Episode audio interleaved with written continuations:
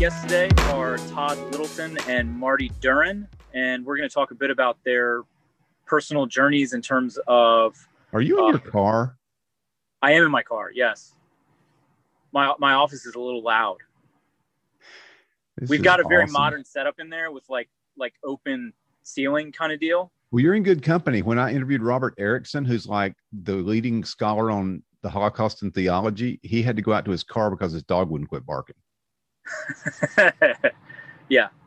Yeah, w- except this is my podcast, so that's a little Oh, that's true.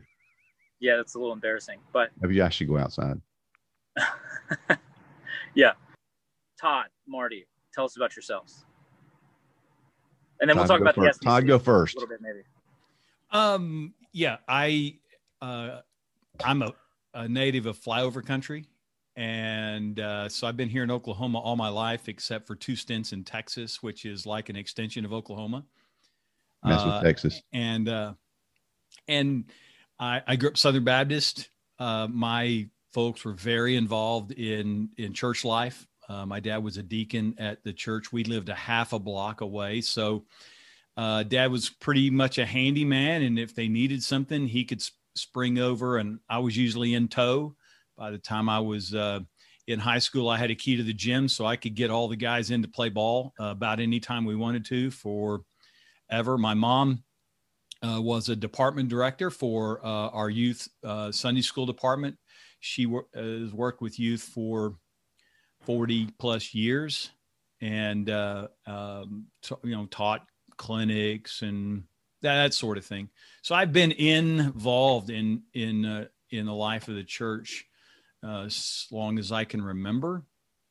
Uh, came to faith when I was uh, um, uh, uh, about nine and then probably kind of understood that a little bit better as I as I you know grew up and and went to OBU Oklahoma Baptist University in Shawnee, got a degree in uh, religion, minor in history, and then went to um, Criswell College for a year, uh, and uh, for the purpose of taking Greek with Roy Metts, Mm. and uh, and then transferred over to Southwestern Seminary under the influence of my mentor, and got my MDiv there. Went and pastored in Southwest Oklahoma for uh, about 18 months, 20 months, and moved back to Texas to uh, work on my doctor of ministry degree and uh, finished that. Uh, was out there a year and then uh, moved back here uh, to Oklahoma, just outside the, well, we probably now consider the metro, but just southwest of Oklahoma City.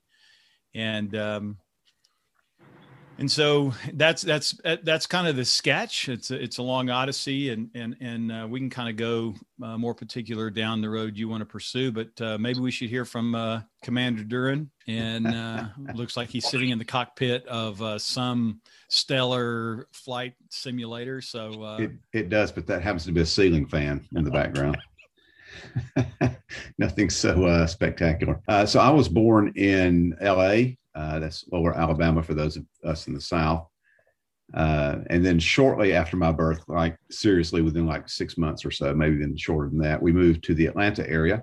And so I grew up south of Atlanta, uh, was saved, uh, called to preach, and ordained at the same church. Moved to my first pastorate when we were about when I was about 25, I guess, and was in consistent pastoral ministry in all Southern Baptist churches. Grew uh, the first church that we ever attended, which started when I was about three years old, was the Southern Baptist Church. Um, so I was raised in Southern Baptist Church, pastored in Southern Baptist churches all the way up through about 2009 ish, and then um, had a job uh, and unknowing career change and ended up in Nashville, Tennessee, uh, in about 2011. And so I've served on two two church staffs bivocationally here, and uh, we still live in the Nashville area, though I'm not serving on a staff currently. Uh, my educational background it barely warrants even the word pedigree, uh, unless you're talking about like the dog food. I went to this little bitty school uh, outside of Atlanta. It is accredited, but it's not like you're not going to ever recognize the name, so I won't even mention it. So I graduated from there with a bachelor's degree. It took me 29 and a half years to get my bachelor's degree. in my own defense, that wasn't like I was taking a class every semester. Okay. I, there were a whole lot of breaks in there. Uh, but anyway, I did finish finally. And then I got a master's degree from the university that uh, shall not be named, uh, but it's not a theology degree, it's a business degree. Yeah. So in 2000, Todd and I actually never met in person. We didn't grow up together, didn't know each other from ministry. We met in a uh, I guess they called it a forum back then, the Younger Leaders Forum. So Jimmy Draper had started this initiative in the SBC to try to save all the younger leaders from leaving. And Todd and I, in our 40s, I guess, uh, were the younger leaders. and so we got uh, connected on this message board. And uh, as a result of that, we, I don't know if you already had your blog, but I started a blog, you started a blog in that time period anyway.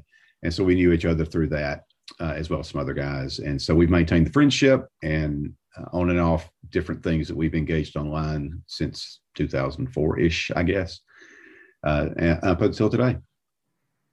So in 2004, there was there were worries about younger folks leaving the SBC. Well, I guess it was the, the worries started before, but Todd, correct me if I'm wrong, but the 2004 convention in Indianapolis, both Draper and Morris Chapman addressed the issue of the SBC needing to keep younger people. Uh, and Jimmy had talked to, I think it was Chris C. I can't remember for sure. Anyway, he'd had a conversation with a younger person who had expressed concerns and frustrations and things to do with the machinations of the convention and how hard it was to get involved in those kinds of things. So it was kind of a let's listen to the, I don't think it was perceived by most as a theological thing. I perceived it as kind of a theological thing, orthopraxy, especially related to ecclesiology. But anyway, that's what that was about. So after that, Draper, who was president of Lifeway at the time, started the forum where Todd and I got engaged. Does that sound about right, Todd?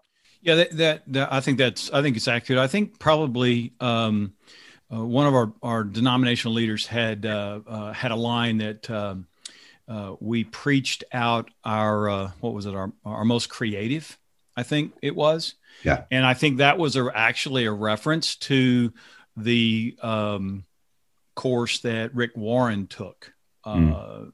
and that all the you know questions about purpose driven church and that particular pragmatic view of, of ecclesiology and church structure.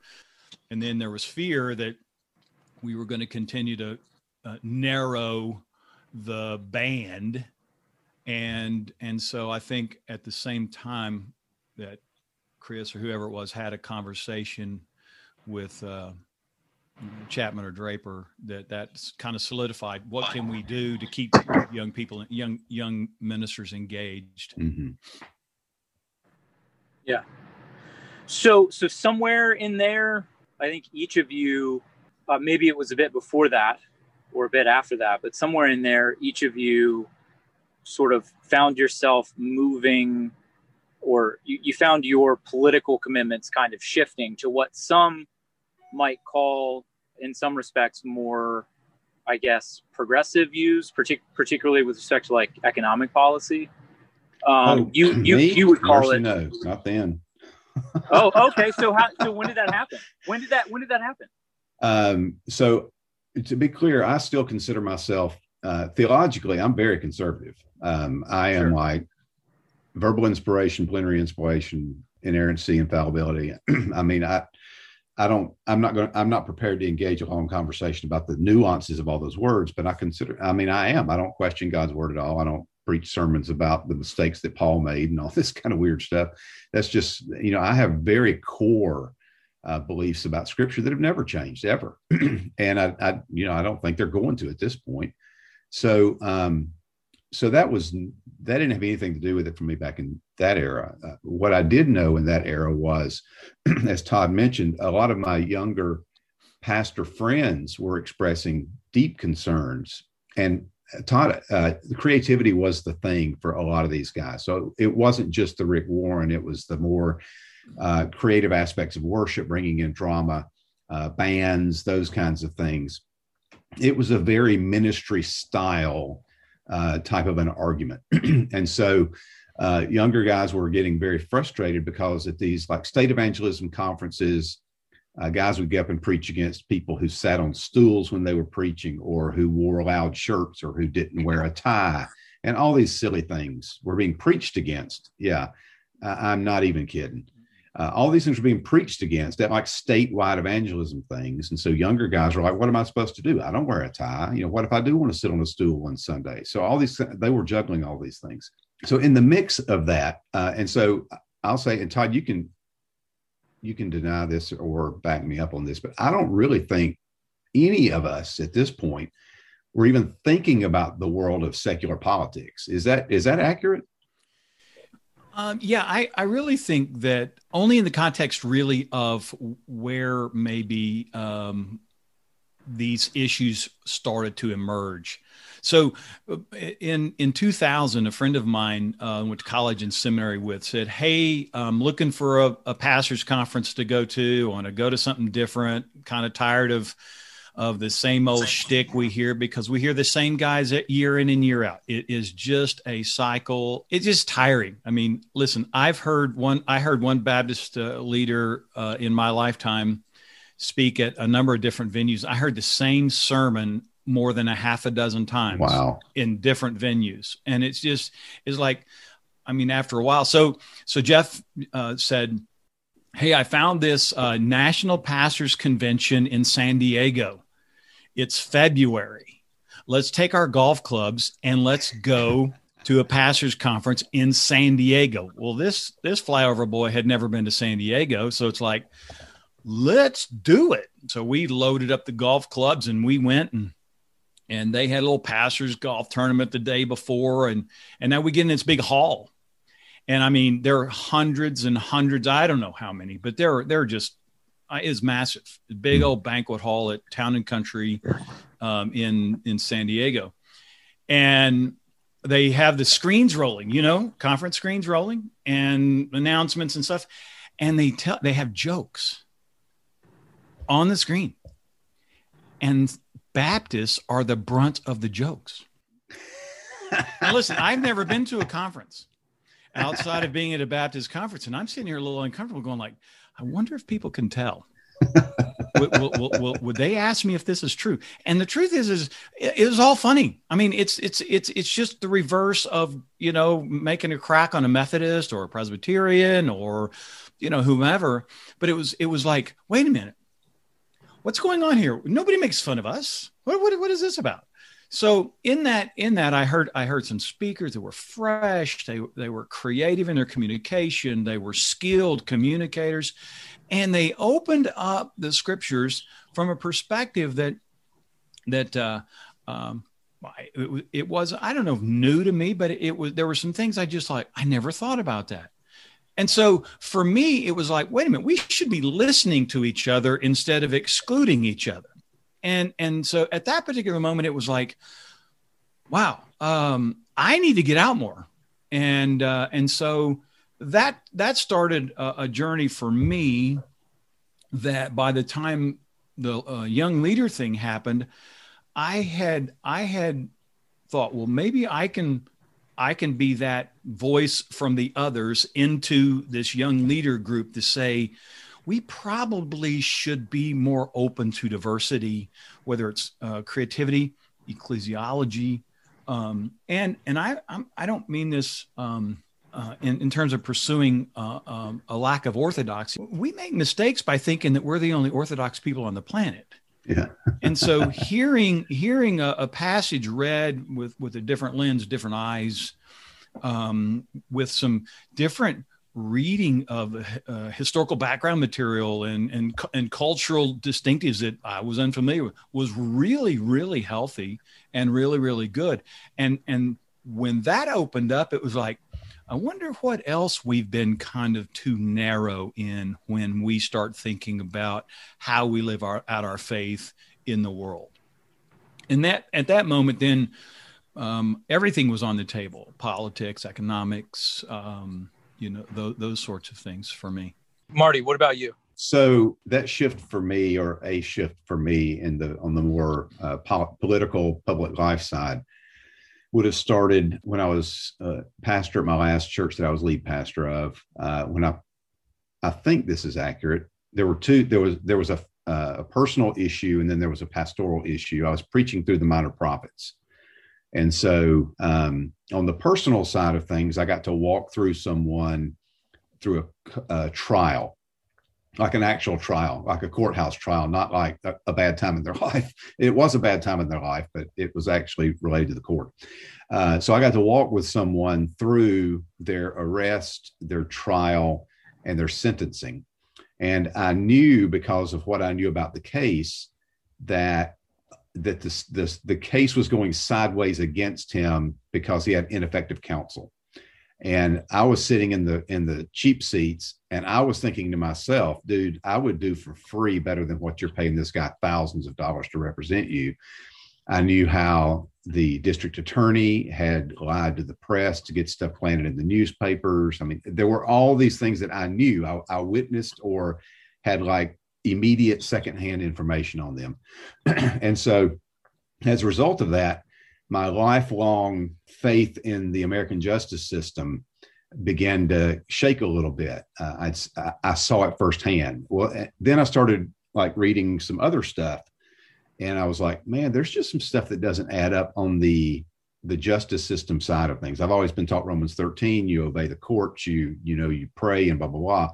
And you just live right, and things are going to, you know, you won't wind up in jail. Well, I found out firsthand that you cannot, that doesn't even have to be an issue, and you can still wind up in jail. And then I, I started preaching through the minor prophets. So these things were intertwined in time, and I could not escape the emphasis on justice. And so I began to study and found that as as Todd, uh, his brother's a friend, his his brother, who is also a friend of his, is a friend of mine. Um, and we've had this discussion that justice and righteousness are the same root word in the in the scriptures. And so when I started, that's the lens then that really started to open my thinking. And Todd, at the time you went to Sacramento or wherever you just said, San Diego, um, I was taking conference classes that were built out as doctoral uh, breakouts or whatever you call it, modules. So uh, one of the not one of the Southern Baptist seminaries, but another seminary was doing doctoral modules as conferences. And so if you were a doctoral student, you went and it was your module and you had work assigned to you. If you wanted to come as an outside attender, you just paid your money and showed up and you could take all the same material. You just didn't have to do homework. I think this is how they were paying for the doctoral students. But anyway, I too was exposed to other uh, Christians with different than Southern Baptist thinking. So all these things came together as I was studying the minor prophets and seeing God's emphasis on justice and I, at this point, I still wasn't listening to black pastors and black Christians and black people's stories or reading black theologians. None of that stuff was taking place in my life. This was just a result of this personal situation that, that led me to see the scriptures and understand justice as I was preaching through the, the, minor, the minor prophets. And then the political stuff didn't even take any political views that have changed for me in any direction, didn't even start then I don't think, other than maybe just understanding like local politics and stuff like that, but certainly nothing on a national scale. So when did that start for you? Uh, sometime after that. Uh, I don't really know. Uh, honestly, I, at some point, I just so I was. I mean, I was a lifelong conservative uh, pol- politically as well. Had always voted for Republicans. Had never, you know, never voted for nobody that wasn't a Republican. Uh, had numerous times voted straight ticket, best of my memory serves, uh, from you know Reagan's second term up until I guess Bush's second term, all Republicans. And so at some point it just became this is just two sides of the same coin. Yeah, there are some differences in policy that are that are important, but when it comes to leading the country, it's about a power play. It's who can who can get in charge, who can stay in charge, uh, who can you know funnel money to their to their supporters who can you know it, the debt doesn't matter money you know all this stuff. And so it just i, I don't want to say i was disillusioned. I think more uh, that i just came to a realization that politics was not the answer. And so for several election cycles presidential election cycles anyway i voted third party made no bones about it. Uh, I, I, just was trying to do anything that i could to break up the duopoly. Uh, and as in that process because i was no longer swearing an allegiance to a party, I was able to evaluate the policies, I think, with a with a little bit clearer head. And so as a result of the emphasis on justice, and there's a verse in Proverbs that talks about the, these six things the Lord hates. One is hands that shed innocent blood, and one is a lying tongue. And I'm like, well, wait a minute now. you know, if if God is not like major league emphasizing one of these things over the other, and something that we would consider like hugely significant, which is hands that shed innocent blood, and one that we would not consider that hugely significant, which is a lying tongue, God considers both of them to be abominations. And so I had to pull back and think, there's an awful lot of lying going on here. And there's an awful lot of ways that innocent blood is shed, you know, from uh, capital punishment that's ill ill carried out. Uh, and that was another thing that that stirred me was the the amount of uh, wrongful convictions and people sent to the electric chair or the gas chamber and the probability that they were innocent. So that began to factor into to my thinking as well. So uh, those things began to drive me into what people commonly call uh, politically homeless. Uh, the difference with me is I'm not looking for political home anymore. I'm very comfortable being astride of these things and just doing what I think God wants me to do in a given situation. Let me let me piggyback if it's okay. Um, oh yeah. If if if we take what Marty described, there is a SBC parallel. So the politics of of the, the denominational politics actually in my uh, in in retrospect for me parallel GOP politics. Uh, so um, when I went to Oklahoma Baptist University about a year or two before, about the same time that the plotters of the whatever we want to call it conservative resurgence takeover whatever whatever what whoever's sitting in the narrative uh, seat to tell their particular perspective. Uh, so this is late night late uh, 70s uh, uh, some young guys got together who were students at obu and wrote what's called the heresy paper and they distributed it on the chair of every messenger seat at the state convention in Oklahoma. As a freshman, I got a copy of that and read it. And I happened to go to a very fundamentalist Baptist, Southern Baptist church. So, um, you know, now you're now you're supposed to go to a, a university with you know one eye towards skepticism. And and then I encountered a couple of those professors that were in that list and i'm like i i think these folks have been misunderstood. Hmm. um, i i think that i think maybe they said some things but i think since everybody's ear has now been attuned to see how critical they can be of anything that's said they're going to find anything they want to hear. And and so that's the, kind of the climate. And and then it was actually one of the reasons the uh, uh, another reason why I didn't just immediately go to Southwestern Seminary and went to Criswell. Uh, it was like, man, I don't know, uh, that old those SBC schools they're just so liberal, you know. And so when I when I moved um, and found a little church to be involved in, and then eventually served on staff with, the pastor became my mentor, and, and to this day, um, we talk fairly you know regular. And and he had some denominational experiences that coincided in that time while I was in college and we began to talk about them. And I'm just like you've got to be kidding me. This stuff this stuff didn't go on. So all the scandals about about uh, reserving rooms in the name of uh, uh, Criswell students uh, so we could pack coliseums and get our vote out. And it pretty soon became more of a again a pursuit of power and so when when I finished my uh, DMin in '93, um, I was still in the Texas area, and in '94 is when they fired Russell Dilday from Southwestern Seminary, where in the same sort of you know, kind of a hostile takeover. Uh, you know, the board locks him out of his office, police escorts him out of the building, and you're like, wait a minute, this is like a scene from from the movies. Like what like what did he do? Like did did, did they find that he did they find some bodies below Scarborough Hall? Or, You know, what where like what in the world? Uh, you know, and and uh, and so you you start listening to the rhetoric that came out of all of that. And of course, admittedly, this is post CBF's uh, split off, spin off.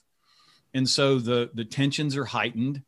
And this just it, over time and I think to this day, we're still seeing that really what was at work was power plays, power moves that, you know, endeared people to others so that they could kind of get seats of power and frankly make a, a, a lot of money uh, grifting uh, SBC blue hairs. And um, I think I think that'd be hard to disprove. Um, although I don't have the facts. I mean, you you you just read the you know what's been happening and, and that appears to be the thing. So so to the parallel marty at the same time you know he, he's you know we're making the discoveries about uh, politics really being uh, two sides of the same coin. That is parties being two sides of the same coin and saying you both are kind of you know, got it wrong. In in in the southern baptist life it's like i've been told this story all of my life. And then i find out that these guys were doing you know listen a a particular a particular high profile denominational leader who who had at one time a failed attempt to be, become the president of the SBC earlier on in his life, you know, was having a, a clandestine meeting at a particular location, uh, and it was charting a way to to take over power of a state convention. And I'm like, I've met some of these guys on the other side that that are uh, allegedly on the other side, and if we're talking morality, nice, they have virtuous people. I, I don't hear them being the snakes that they're described to be. I don't find them to be wolves in sheep's clothing. Um, and and probably a solidifying event was in 1995 six I was elected to serve on the general council of the Baptist World Alliance, representing the Southern Baptist Convention. And and I, I met Baptists all over the world. And I, frankly, those leaders I knew from the SBC were, were trying to run roughshod over uh, over the BWA. And eventually, when when they wouldn't kowtow to particular high profile leaders, those leaders led us away from the Baptist World Alliance. We withdrew funding, which was significant funding. And so I, I just think that, that, that the SBC's p- political situation has mirrored the culture warring GOP that we see to this day. Oh, sure. I mean, there's a kind of there's a kind of feedback loop there mm-hmm. where certain things are. I mean, it's it's sort of stunning the way that now, you know, as of 2021, in certain circles in the SBC, it's clear that there's not even a sense that it's possible to be a theological conservative without being a political conservative. There's no daylight there at all for some people, which is just bizarre. Yeah, that's. I think that's definitely a, a fruit of how these movements came about. Uh, then you throw the moral majority in there, which is an explicit attempt to connect conservative theology with conservative politics.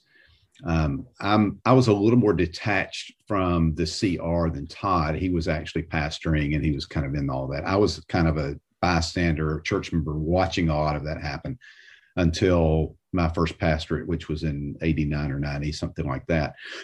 so I think my very first Southern Baptist convention was 1990. Well, things had already been rocking and rolling for a while since then. And so I didn't d- detect the uh, conservative theology, uh, conservative politics as tightly as Todd might have called it at the time. But later on, surely, uh, well, I, I, say that this same leader that Todd was talking about, I had the opportunity to visit his home.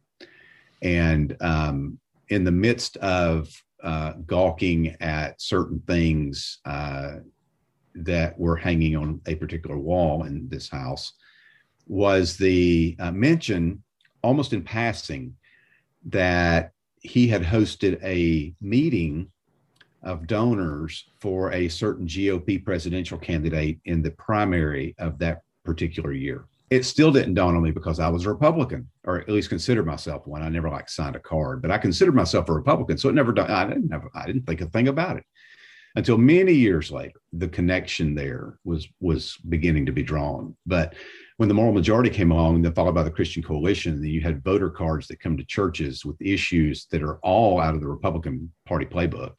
You know, every every issue is lined up as a Republican versus Democrat, and if you're in a conservative church, the Republican position is the biblical position. Uh, you know, low taxes is a biblical position according to the Republicans. And so that's the one that's on the card. So for me, that was when a lot of that marriage began to manifest itself as I looked back.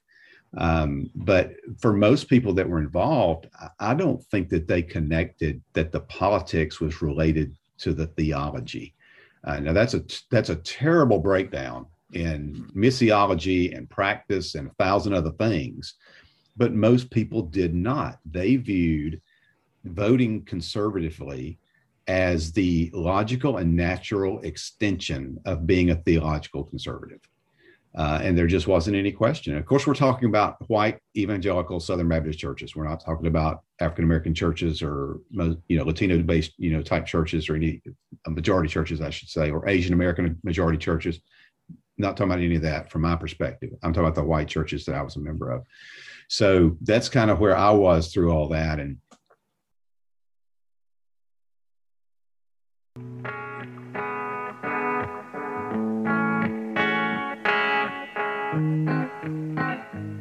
fast forward to the last few years in the SBC and what is going on with, say, the the sort of conservative Baptist network founders type side of things. The folks in the conservative Baptist network do not like Calvinists. The founders people are Calvinists. They're sort of teaming up to get rid of the quote unquote liberals who are in fact non-existent in, the, in, in the SBC. Well, you have so, to redef- you yeah. have to redefine liberalism every couple of years to get your you know to keep your enemy in focus. Well, sure. it, it's it's a great question, um, and so since since he's was deemed a liberal, nobody nobody pays attention to him, but he's terribly prophetic, and that was Bill J. Leonard, who wrote God's Last and Only Hope in 1991. And the conclusion he drew of the up till then situation in SBC life was because the big question has always been. In fact, I got a phone call the other day from a friend, mutual friend of Marty and I's, and like, so is this the year the SBC splits? And I'm like, no, Bill J. Leonard was right. The SBC will never split. It will it will splinter into oblivion. Now, the oblivion bit was my is my description, but that's what Bill J. Leonard concluded in that little book written 20 years. Well, golly, what's that? 30? 30. 30 years ago. You're and old, dude. I know, I know. Whew. Anyway, um, and and I think and what happens is the the nature and and you know, Scott, you political uh, philosophy guy.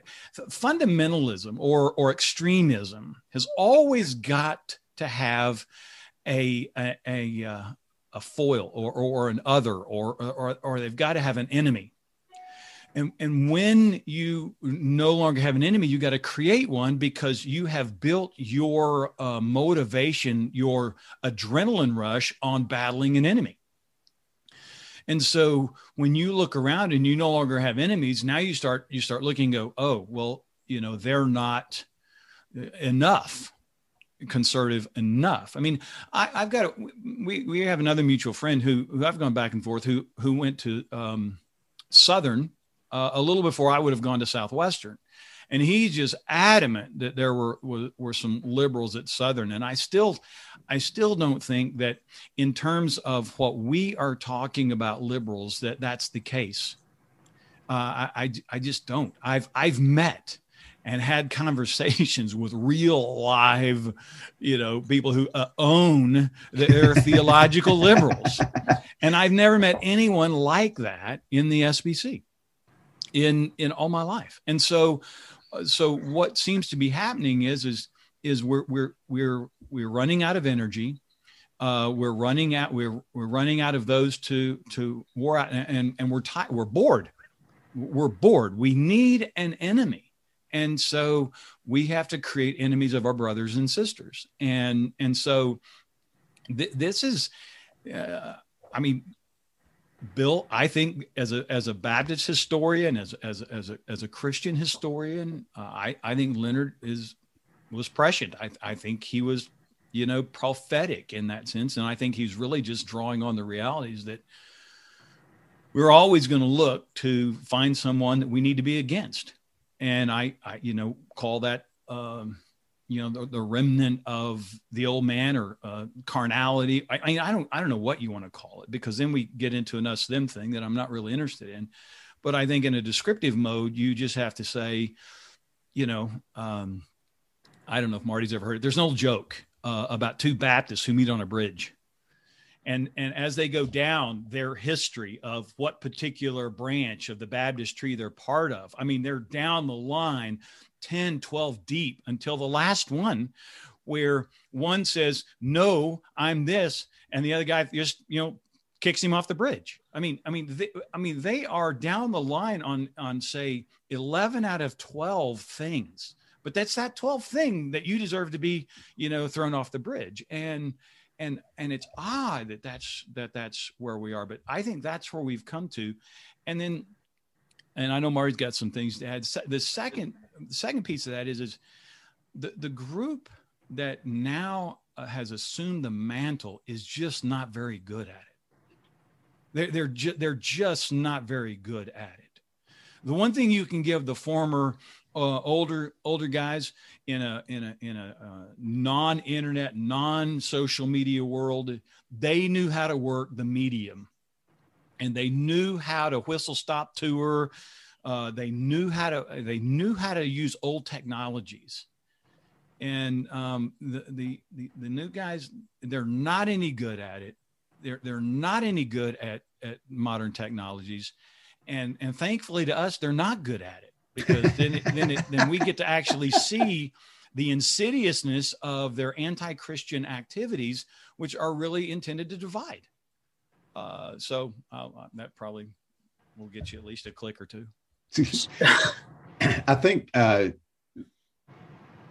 there there seems to be going back to the groups that you mentioned and the the motivation behind. There seems to be this idea that earnestly contending for the faith is the only verse in the entire New Testament.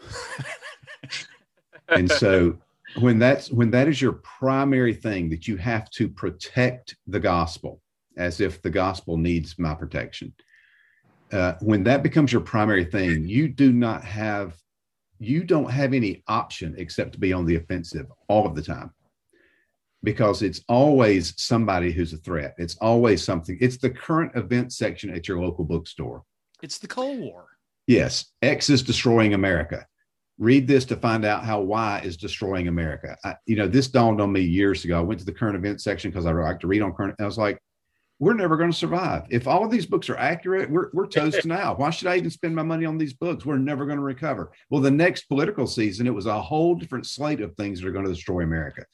Well, right now in the Southern Baptist Convention, CRT is the threat to the gospel. CRT is not a threat to the gospel. The gospel is enduring and everlasting and eternal, and it is fixed on the death, burial, and resurrection of Jesus Christ. And anybody who thinks that there's a threat to the gospel doesn't believe the gospel. That's, I mean, that's just the bottom line. You can't claim that God is immutable and can't be removed from his throne while at the same time, every little thing that happens is a threat to him. It, it's just so silly. The other thing that I would add to what Todd said about not being good is that is one of the things we found out back in the day when blogs were just coming on the scene and he and I were uh, were writing uh, pretty prolifically on on our blogs, and the powers that were uh, didn't have a didn't have a box that they could put that in. They didn't know how to respond. They didn't know how to go back at us. They didn't know how to work that system. And social media is now the new one of those. And so you've got people that are trying to use social media, but they're not as gifted at it as others. So, for instance, you had just this week a pastor in Texas going after a young seminary student who happens to be a, a female with some really belligerent type questions that he was totally out of line in asking uh, not as her pastor, as her accountability partner, as her father, her uncle, or her granddad, uh, trying to call her out on Twitter. And I mean, within a skinny minute, she had filleted him and and then went on i think to write a, a blog post uh, that further you know just eviscerated the guy which he deserved. I mean what he did was was really dumb. But he didn't he's not even aware of it. No he's not. No he's not. It's or if he is he doesn't care. I don't know which it is and it doesn't really matter. Uh, but that's the the point Tom was making is they're just not good. Well, now they're some of some of these folks that you've mentioned, the groups, are promoting a quote corpus of literature, a corpus of literature. That being some books that are being written by members of their their groups um, that that purport to take on uh, critical race theory, critical theory. Uh, you know, I don't know what all else. Uh, Black Lives Matter. Um, half the Christians in America. I mean, it's just it's just one thing after another. They're poorly written. They're poorly reasoned. They use limited sourcing. Uh, some uh, one I've read doesn't even understand what he's writing about. I mean, it's so terribly sad. But what's even more sad is that this is basically choir music. This is for the choir that they're writing for, mm-hmm. and they will sing these songs, mm-hmm. and they do not even understand what's being done. I've asked, I can't tell you how many people. So, when did you study CRT? Which of the texts did you have the most problems with? What really helped you decide that this was not compatible with the gospel? Every, if they respond at all, and most of them just ghost me after that, but if they respond at all, it's, well, I heard a sermon by, or I heard a podcast by, and they're listening to the critics who don't understand it themselves. And so it's just going to I think it's just going to get worse and worse. I don't know what the income, the end of it's going to be, but I, I don't see that it's going to change for the better. Well, that's where we need guys like Scott. I, mean, I agree. Really, on it, honestly, that's where we need guys like Scott. Um, he should get a Twitter account. I mean, he, he should. He should get a podcast, and he should write a, a public, uh, you know, a, a, lay accessible book on the subject. Uh, here's here's the deal. Here's the deal. When when um, when we opted for pragmatism as a as a Christian denomination we jettisoned critical thinking just with i mean without so much as a twitch.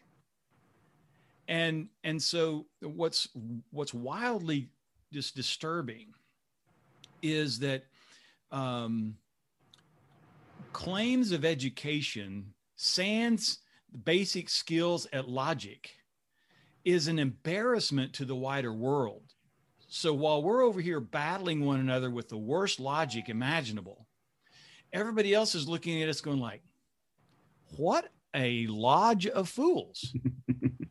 and and and so, you know, Marty, when you were talking about um, the gospel, we don't need to defend the gospel. Uh, listen, Paul in Philippians is responding to some concern about some grifter preachers and Paul says, God's going to take care of their grift. They're getting the gospel out there, so just let me have my way. And and it's like, and and and so why why uh, we have to have uh, some arm of our denomination that's always defending against something just is a lack of faith.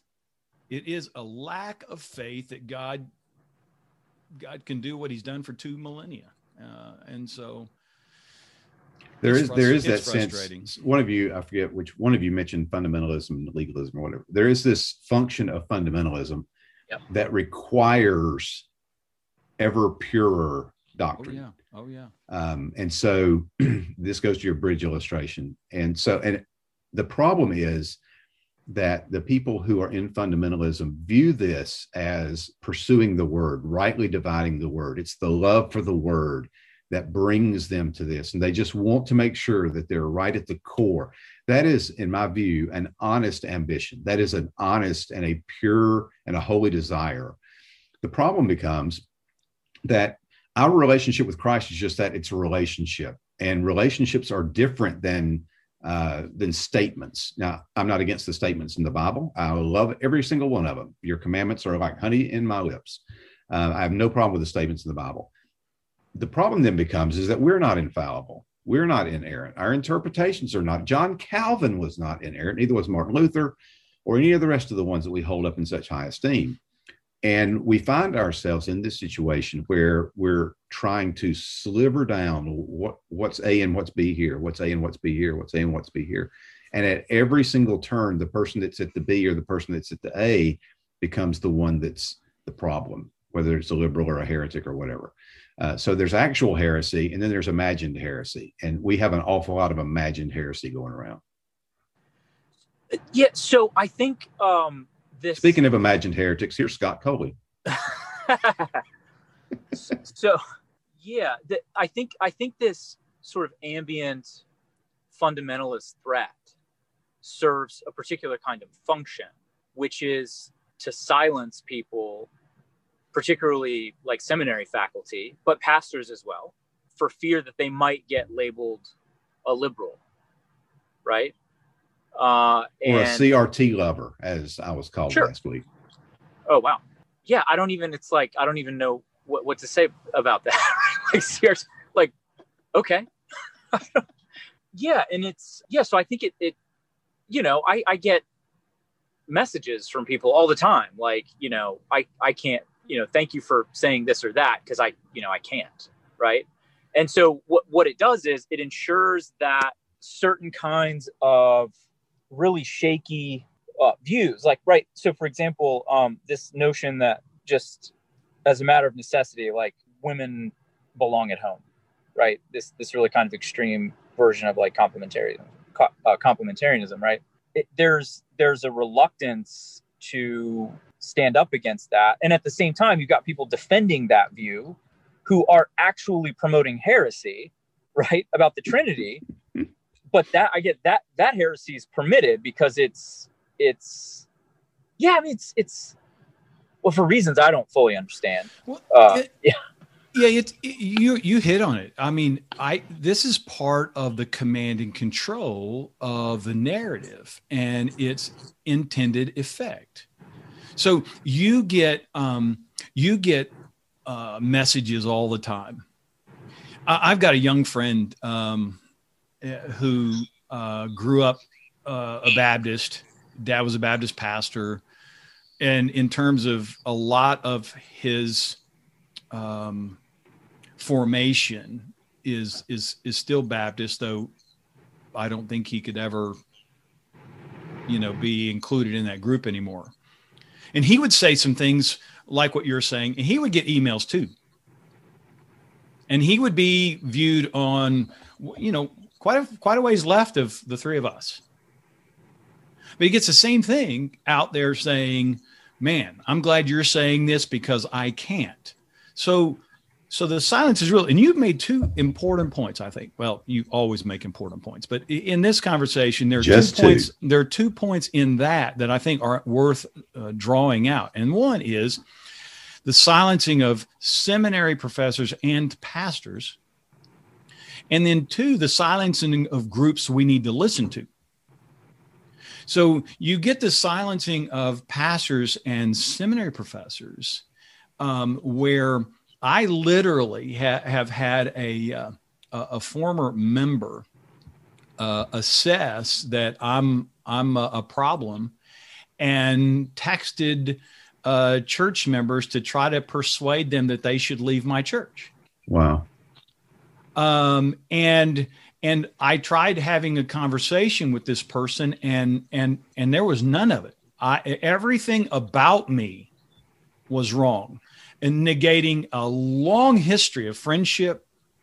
And on my part advocacy that the person will never know about. And because they'll never listen to this podcast too.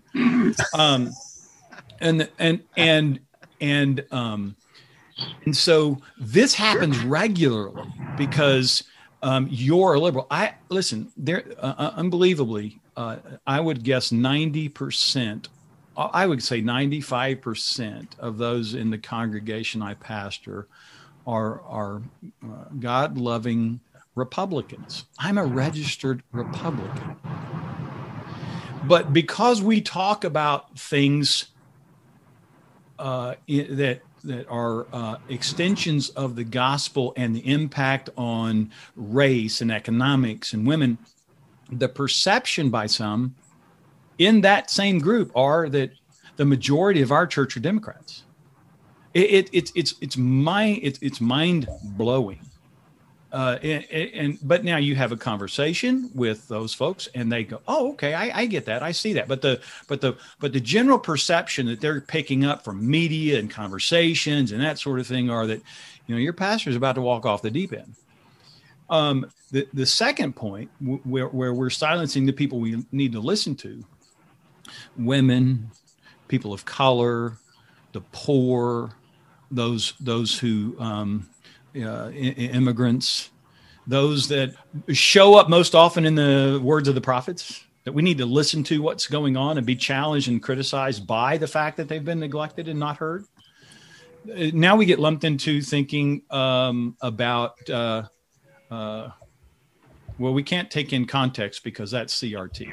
Yeah. Which, which, which is totally unbelievable. But those two things are happening silencing silencing pastors and seminary professors and silencing the people we need to hear from.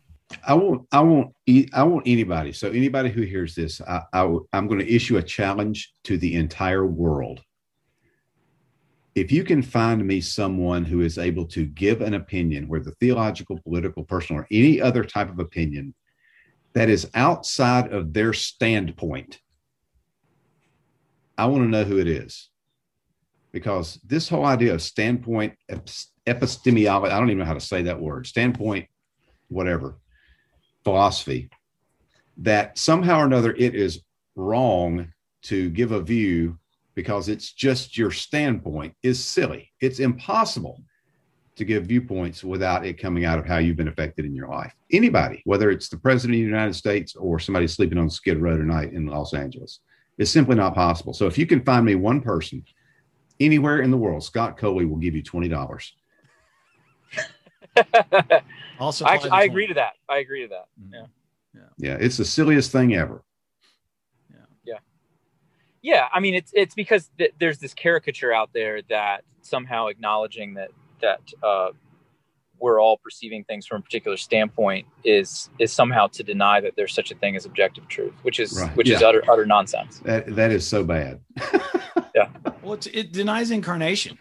I mean, I mean, it just it just denies incarnation. It makes Jesus. Uh, it, it, makes it easy to appropriate Jesus to majority culture mm. because I I can ignore that he was a homeless wandering Jew in Palestine under a Roman Empire, and those things had absolutely no effect on Jesus whatsoever. Right.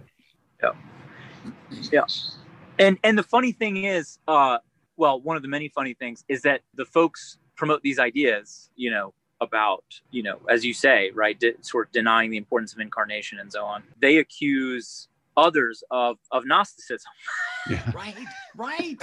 It's just right. projection, right? right? I mean, like so, right. they're ticking so many of the authoritarian boxes, right? I mean, just the, the the, the projection, it's constant. Yeah, they need they need a good couch and a psychotherapist. that's uh that's a that's a good uh, perspective perhaps to uh, to end on. yeah. Well, thank you guys so much for taking the time to talk with me. Well, thank you. Thank you, Scott, for the invitation. Been encouraged. Absolutely. And I really appreciate everything y'all have done uh, over the last few years to to help me along. Uh, you're, you're, you're welcome. Uh, you're a worth investment. Yeah, no kidding. Worthwhile investment.